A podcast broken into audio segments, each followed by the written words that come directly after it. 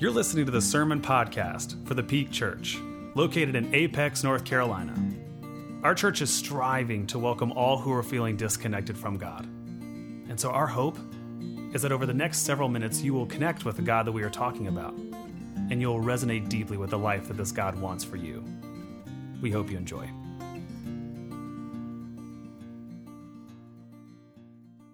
Morning again, everybody, and welcome back for another week in our fall sermon series entitled Ordo.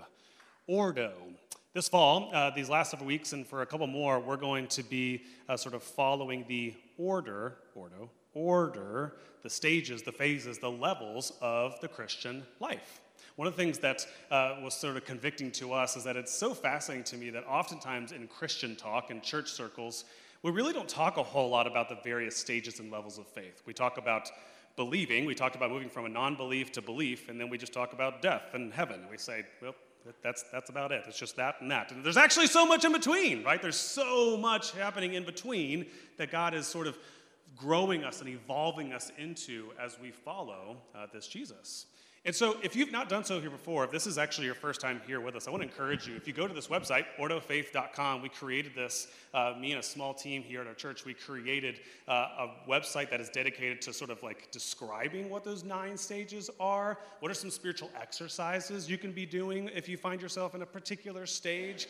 And there's an assessment built into the website. That's where you actually start. You take a 70 question assessment, it takes like 10 to 15 minutes. And it tells you, it says, based on what you shared with us, we think that your faith is relatively here. It's roughly in this sort of stage. And so start here and then see uh, what God is sort of doing, how these sort of these disciplines, these dietary suggestions, if you will, fit with you and how they lead you to a deeper, richer faith.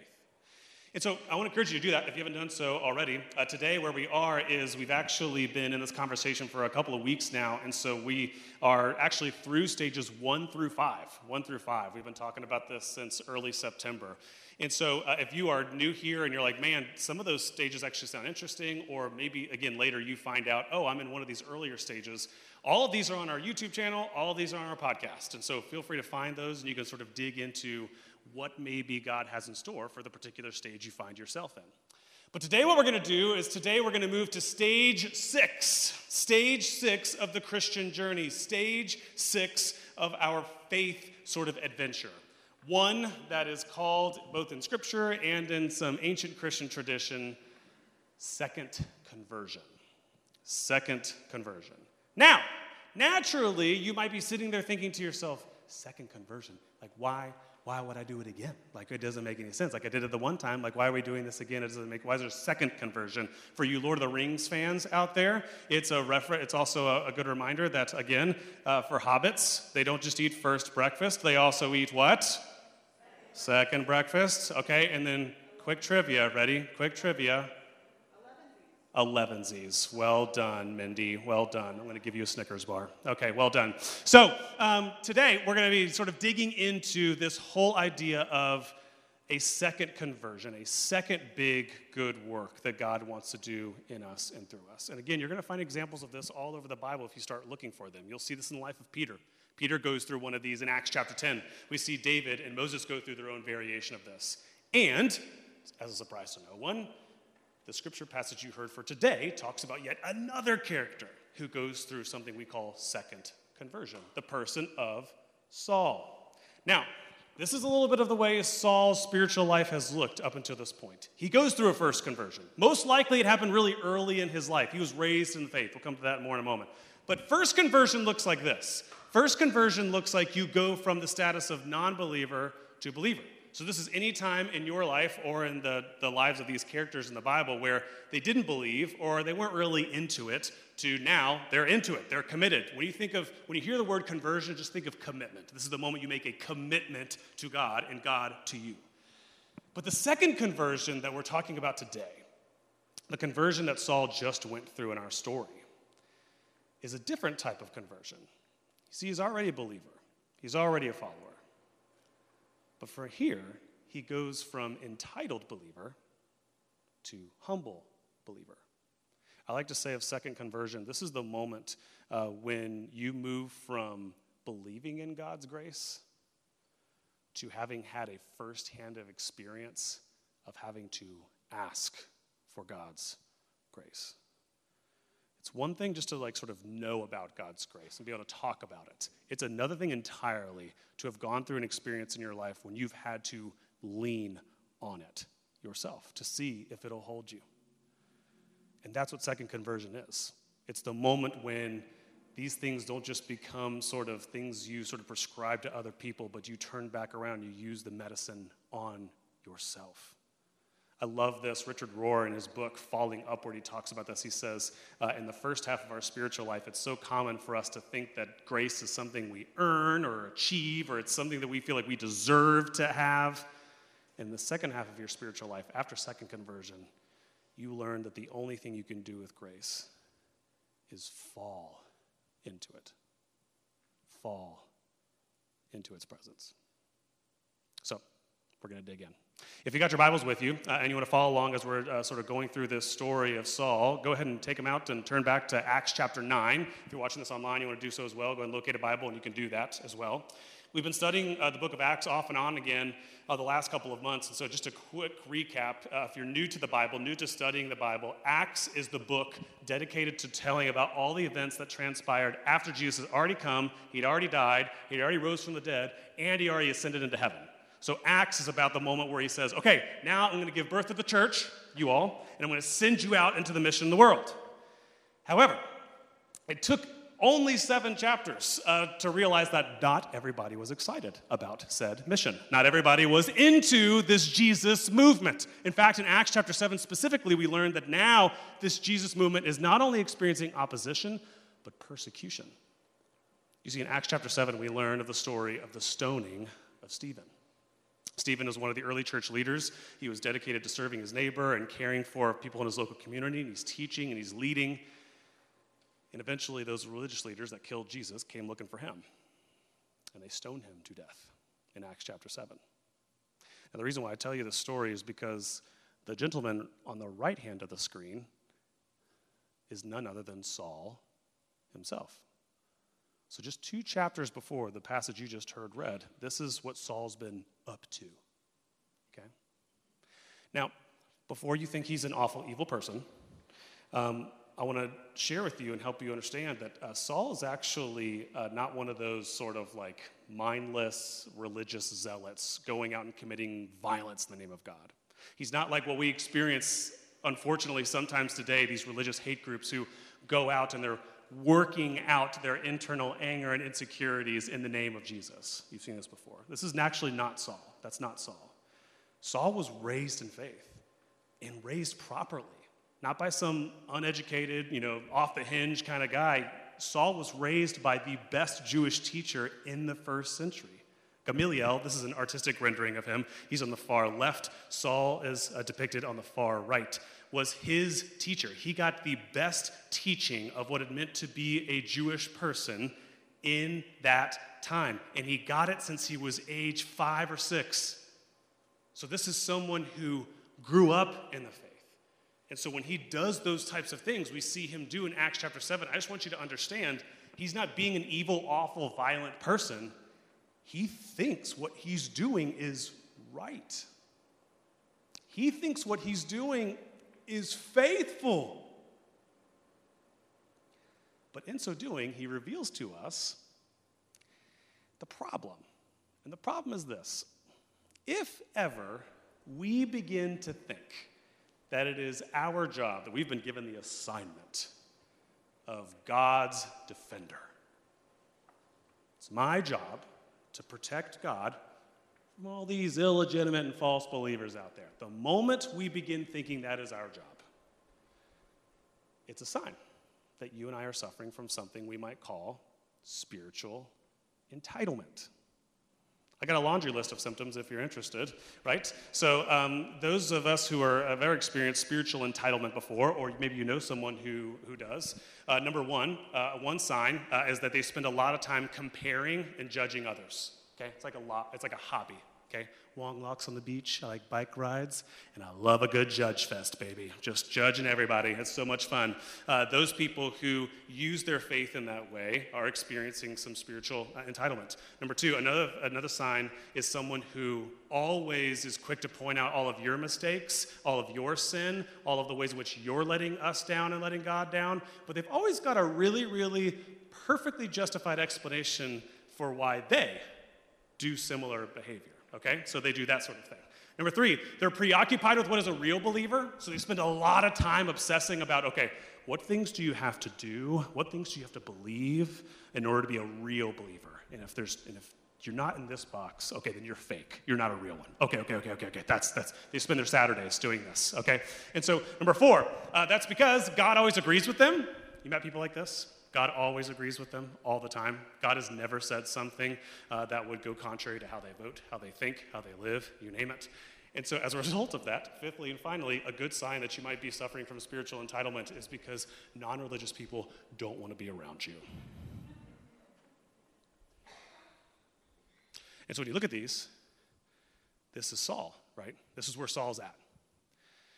And this is where each of us probably at one point or another, on accident, probably most of the time, we've fallen into this. I, I look at these, I've fallen into this, I know, uh, from, at one point or another during my journey so far. And so, what happens next in this story, what happens to Saul, is actually what I believe God prescribes to those of us who are experiencing and battling these type of symptoms in our faith. When we feel like we're, when we see these things sort of bubbling up in our own faith, I don't want you to be discouraged. I don't want you to sort of beat yourself up. I want you to go, holy cow, maybe, just maybe, I'm being invited into stage six. I'm being invited into this second conversion. So let's go back to the story. And as we're doing so, just a quick reminder if you go to that Ordo Faith website, it's again, it's got all this sort of stuff written down so that you can go and capture this so you don't feel like you have to memorize it. But when you go back to the story, uh, what happens? What happens, right? So this crazy light comes from heaven, knocks Saul off of his horse, falls onto the ground, and then he hears this voice speaking to him Saul, Saul, why are you persecuting me? Um, who, who are you, Lord? Uh, we haven't met, Saul asked. Uh, and the voice replied, I am Jesus, the one you are persecuting. The first dietary recommendation that I always make to folks who come to me and they say, I feel like I'm going through this stage of faith, the first thing I say to them that you and I need during this phase is self awareness. Self awareness. Here in this story, Saul is getting a big old fat dose of self awareness. He is learning the super uncomfortable truth that the God he's been worshiping, he dedicated his whole life to, the God that he thought he was being faithful to, he realizes in a moment that he's actually opposing that God. That he's making that God's life and job harder. Talk about a super uncomfortable realization about yourself. Anybody ever gone through this, by the way? You ever gone through an experience where somebody revealed something to you about you that you would have otherwise loved to have spent the rest of your life never knowing? You ever done this? You ever, anybody? Just me? Okay. It's happened to me yesterday, actually. Uh, if, if ever you're looking for good self awareness, by the way, if you're looking for a good dose of self awareness, coach five year olds in soccer coach five year olds in soccer. I'm coaching, some of you know I'm coaching both of my uh, children's soccer teams. And uh, Everett, my son, he's on the five year old team, and we had our last game yesterday. And like when I went into this thing, I was like, I, I want to help these kids. Like, I, I'm a soccer player. I want to help them understand, like, how wonderful and how rich and how beautiful this game is. And, like, I want them to experience it for a really long time. Yesterday, during our last game, uh, one of our uh, wonderful children uh, named Madison Sweet, sweet Lord lover. Bless, bless her heart. Bless Madison's heart. She ain't there for the soccer. She ain't there for the soccer. She's there for the friends, and dadgummit, she's there for the snacks. Okay? She's there for the snacks. But she runs up to me at the beginning of the game. She goes, Coach Kyle, I got a couple things to tell you. I go, great, love to hear it. What do, you, what do you got? What do you got? She goes, guess what? So, um, my mommy said that after this game, I never have to play soccer ever again.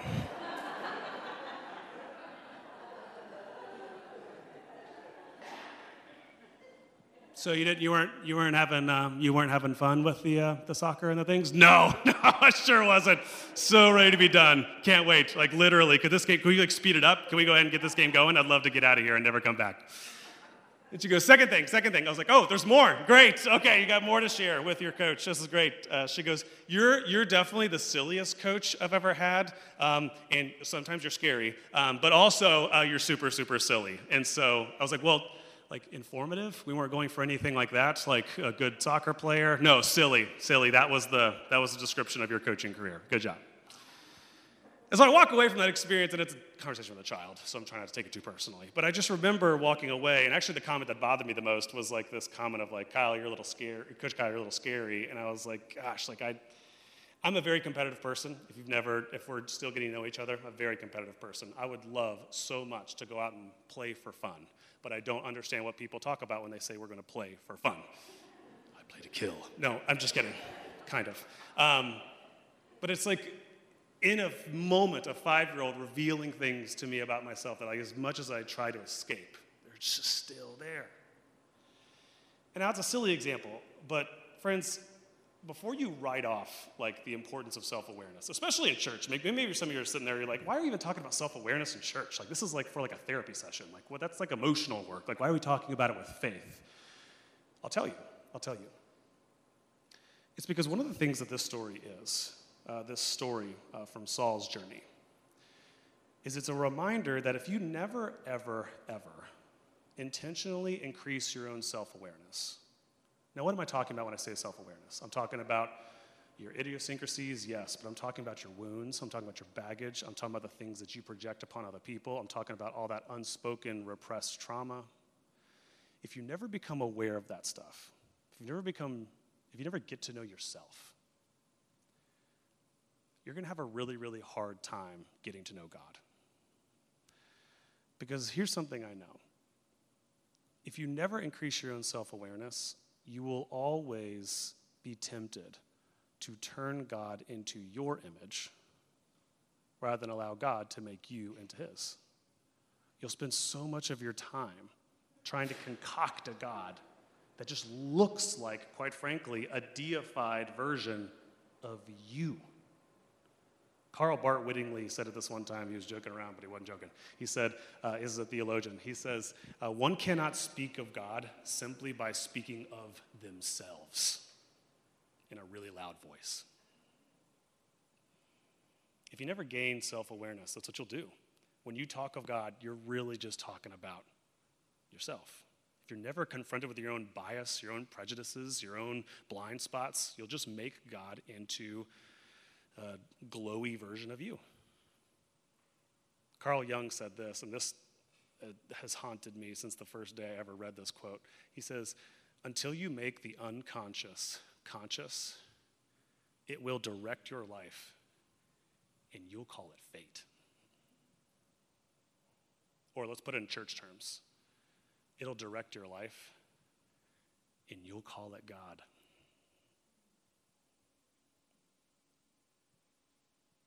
So, friends, uh, this, this first dietary suggestion, it's, not, it's actually not a suggestion, it's a requirement if you want to truly come into contact with the true heart and character of who God is self awareness.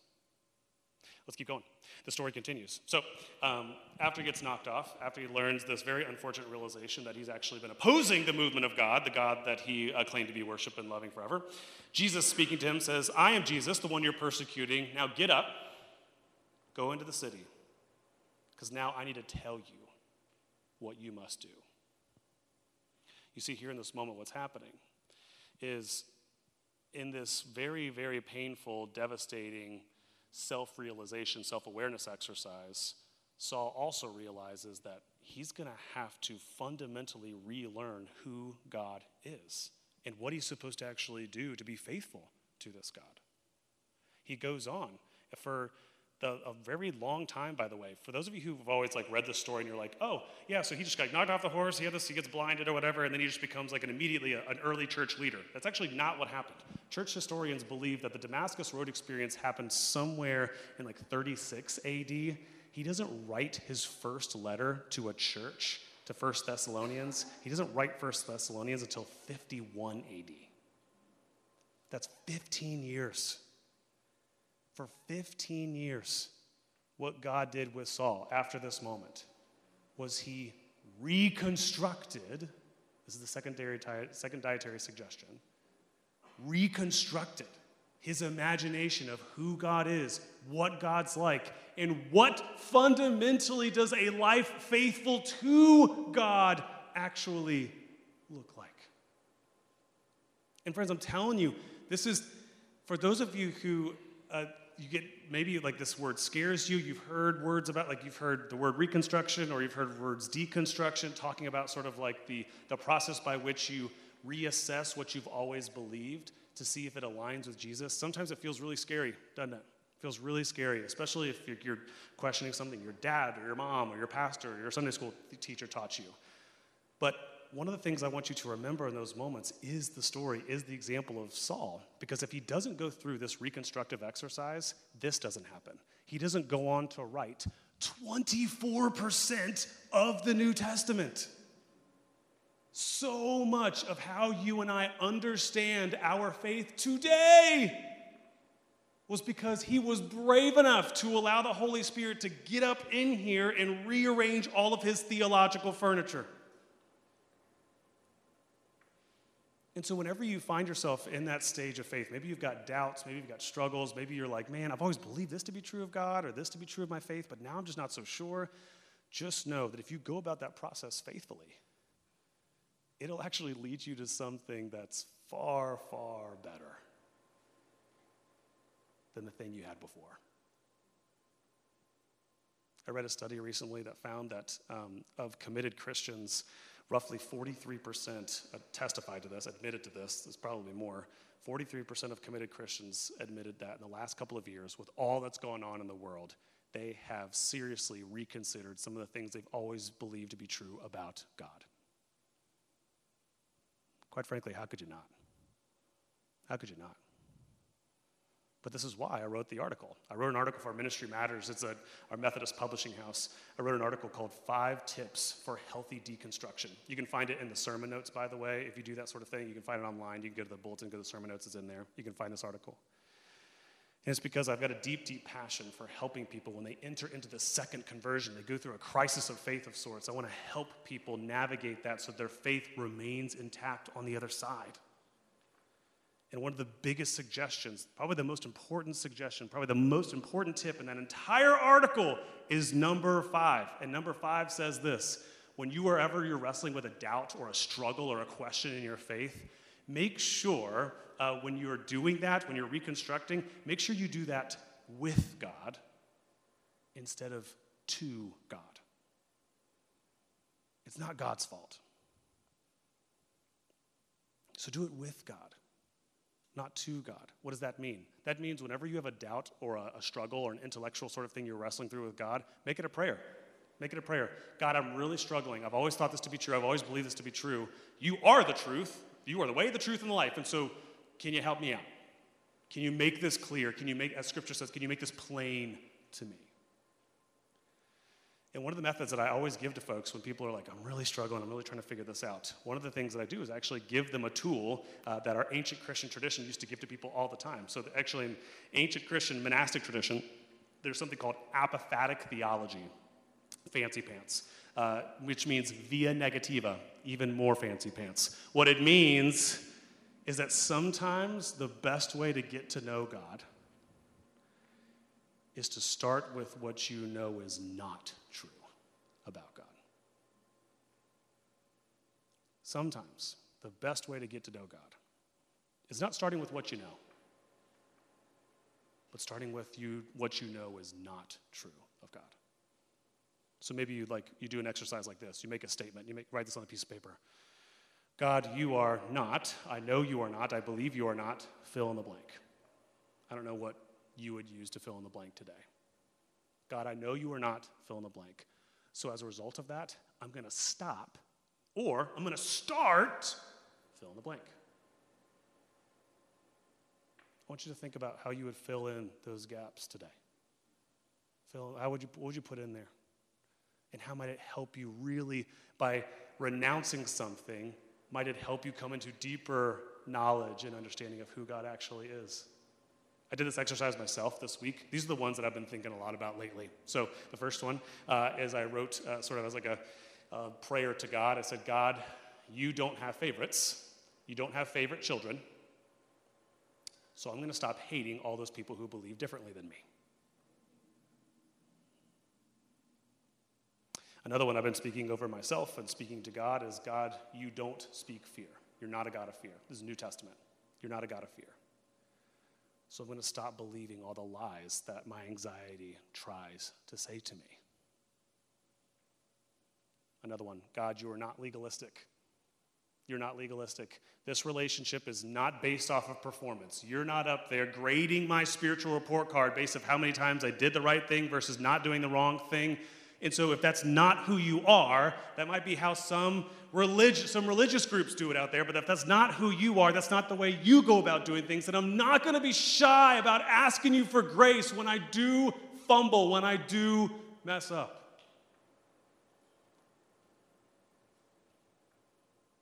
Again, sometimes, sometimes, the most powerful thing you could ever say about God is something you know is not true. Amen? Which leads to the last one. So go back to our story one more time.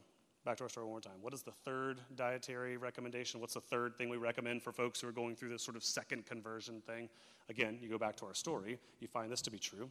Uh, that so after Saul has this sort of knock off the horse moment, he's told that he's supposed to go into Damascus. Meanwhile, the Holy Spirit uh, goes ahead of uh, Saul and finds a disciple named Ananias and says, "Yo, Ananias, quick question. Um, have you heard of Saul?" Ananias goes, "Yeah, the guy who's trying to kill all of us. Yeah, I'm aware, very, very aware." Yeah, about that. Uh, you need to become his friend. You need to become his friend. Uh, he's heading your way. And Ananias is like, um, yeah, sure, I'll get right on that. Uh, and then next scene, Saul shows up. And sure enough, that's exactly what transpires. And so Saul shows up, hangs out with Ananias, and we're told that once he gets to Damascus, it's a really interesting part of the story. The story says that when he gets to Damascus, he's blind. So, number one, he's blind by this vision, this light that pierced out of heaven while he was riding on horseback. He has to be led by hand to Damascus. And it says that there he remained blind for three days. And meanwhile, he did not eat and he did not drink. It's a really interesting story. The first reaction that Saul had in response to this incredible self awareness and the reconstructive efforts that's going to be required, the first thing that he realizes is that I need to becomes silent before God. His first response, his first reaction, his first understanding of what's next is he's going to have to stop talking for God and acting for God, and he needs to stop, quiet himself, and listen for what God might want to say to him. And friends, that's always the third thing that I recommend for those of you who ever entered into this stage is silence, to find, to cultivate, to incorporate into your spiritual diet some form of silence so that you can actually hear what God may be trying to impress upon you in this season of life. I have people come to me all the time and they'll say things to me like, uh, I had someone who said, this is a true story. Someone came to me one time, they said, um, I'm going through this really weird part of my spiritual life. Like, is this normal? I don't know. It's like so funny how similar like an experience with the pastor is, is like a doctor. I'm just like doctors all the time. Is this rash normal? Like, is this spiritual condition normal? So this person comes to me is like, I don't, I don't know like if this is normal or not, but uh, like safe place, safe place. Uh, I'm not enjoying prayer very much lately. I was like, tell me about it. He goes, it feels like every time I pray, like I, it's like it, I, it hit, it's like I'm spiritually constipated. That's what he said. That's what he said. He goes, It feels like I'm trying to say things and they're not getting anywhere. Like they're not reaching God. Like, is that normal? No, it's not normal. Oh, it is. It is. It is. I was like, it is. It totally is. It totally is. I wouldn't have used those words in the middle of a church, but you know, okay, here we are. And I shared with him. I said, uh, sometimes this is something I do know to be true. I do know to be true is that sometimes in our own spiritual lives, when we feel like our prayers are not rising up to heaven, like they're not getting to God's ears, sometimes that's an indication that this is a season to stop talking.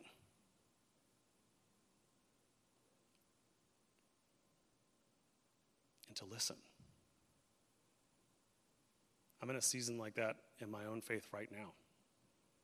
Most of the time, the way in which God and I bond up until this point, was anytime I go for a walk and I pray, I talk the whole time. It's a shocker to no one who knows me very well, but I talk the whole time. I just get out there with Jesus. I go, All right, Lord, and. Whew, all right, well, it's time for lunch. You want to say anything? Nope. Okay, good, sweet, going inside. And recently, I've found that that's like I can't, like I can't get the words out. It's weird. It's exactly what my mentor said. He said, I think maybe this is a season where you've been muted so that you might hear something. Story of Zechariah coming to mind, these other passages we know in the Bible. And so, friends, I'll close here. I'll close here. If you're like me, if you're like me, and just hearing that at the end, you're like, oh dear, I knew he was going to say that. And I stink at silence, like I'm not a quiet person. And every time I feel like I get quiet, I get distracted by all my to do lists and all the things. And there's a million things that send me off track. Like, I stink at this. So if you stink at it, I stink too. Okay, so let's do this together. Let's do this together. And one of the things I want to do to help you along is I want to go ahead and warn you. I want to go ahead and warn you that anytime you find yourself in a state of your spiritual life where you're trying to be more silent before God, I want you to be prepared, okay? Right now, today, I want you to make a mental note. Be prepared that there are two voices that are going to come into your brain whenever you try to do this. You ready? The first one sounds like this. The first time you ever, whenever you try to be silent and listen to God, the first voice that will come in is it'll say something like, What if God doesn't show?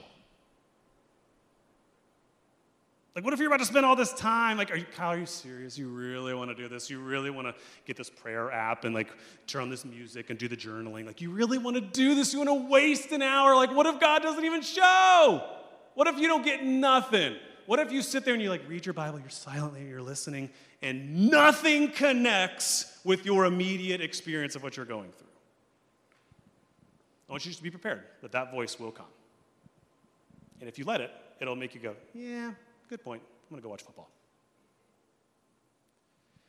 But here's what I want to encourage you with. Here's what I want to encourage you with, because this is the other thing I've known to be true. Anytime I've ever done that, that time has never been wasted. Never been wasted. And here's why. If you ever make time for God in your life, just know this sometimes God plants, and sometimes God harvests. Sometimes you're going to go and over a walk with God. You're going to come to these amazing, beautiful realizations about your life, about parenting, about your job, about the world. And sometimes you're going to be like, huh, that felt like just a bunch of hooey. But here's what I know to be true Isaiah chapter 55, 11, it's one of my favorite passages of scripture, says this. So, God speaking, the words that come from my mouth, they never return to me empty. Those of you who are old school, my word is never returned void. Never returns void. And so, what that means is, friends, sometimes you're going to make space. You're going to become silent before God. God's going to say something to you that you're like, eh, whatever. And then three weeks from now, you're going to go, oh, sweet Lord. That's, that's why. That was why. That was the thing, the thing back there when I thought it was a waste of time. Holy cow, I needed that today. I don't know where I would have been if I hadn't heard that. So, that's the first thing I want you to remember. The first voice that's going to come into your life is going to be one that's like, ugh, that's a waste of time. Like, what if God doesn't show? Ironically, here's the second voice. Again, I want to just coach you, I want to prepare you. This is what my experience has been like. The second voice, if the first voice doesn't come, the second voice comes. And this is the second voice says. The second voice doesn't say, What if God doesn't show?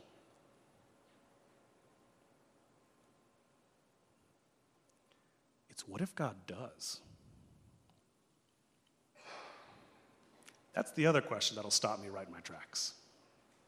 Before you go out and make space for God to speak to you, what if God does show up?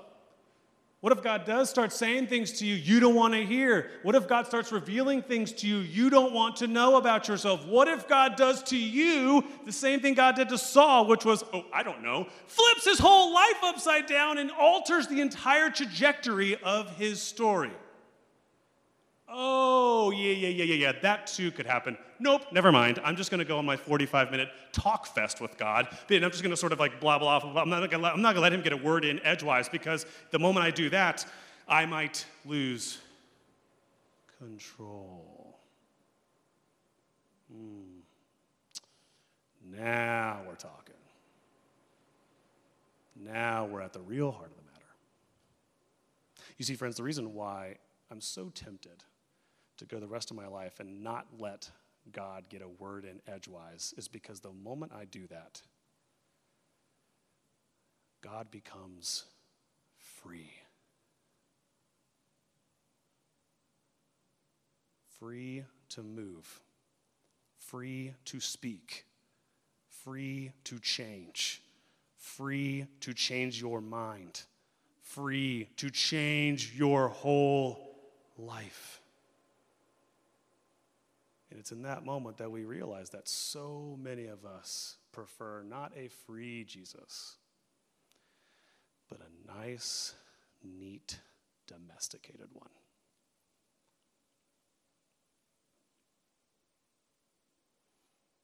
So the real question is this. The real question is this. The real question when you reach this place in your faith journey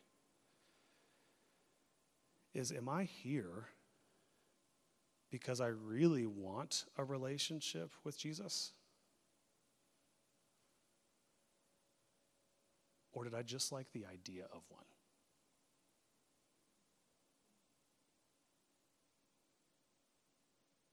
Am I here because I really want to follow this wild, untamed Messiah? Or did it just sound good on a coffee mug?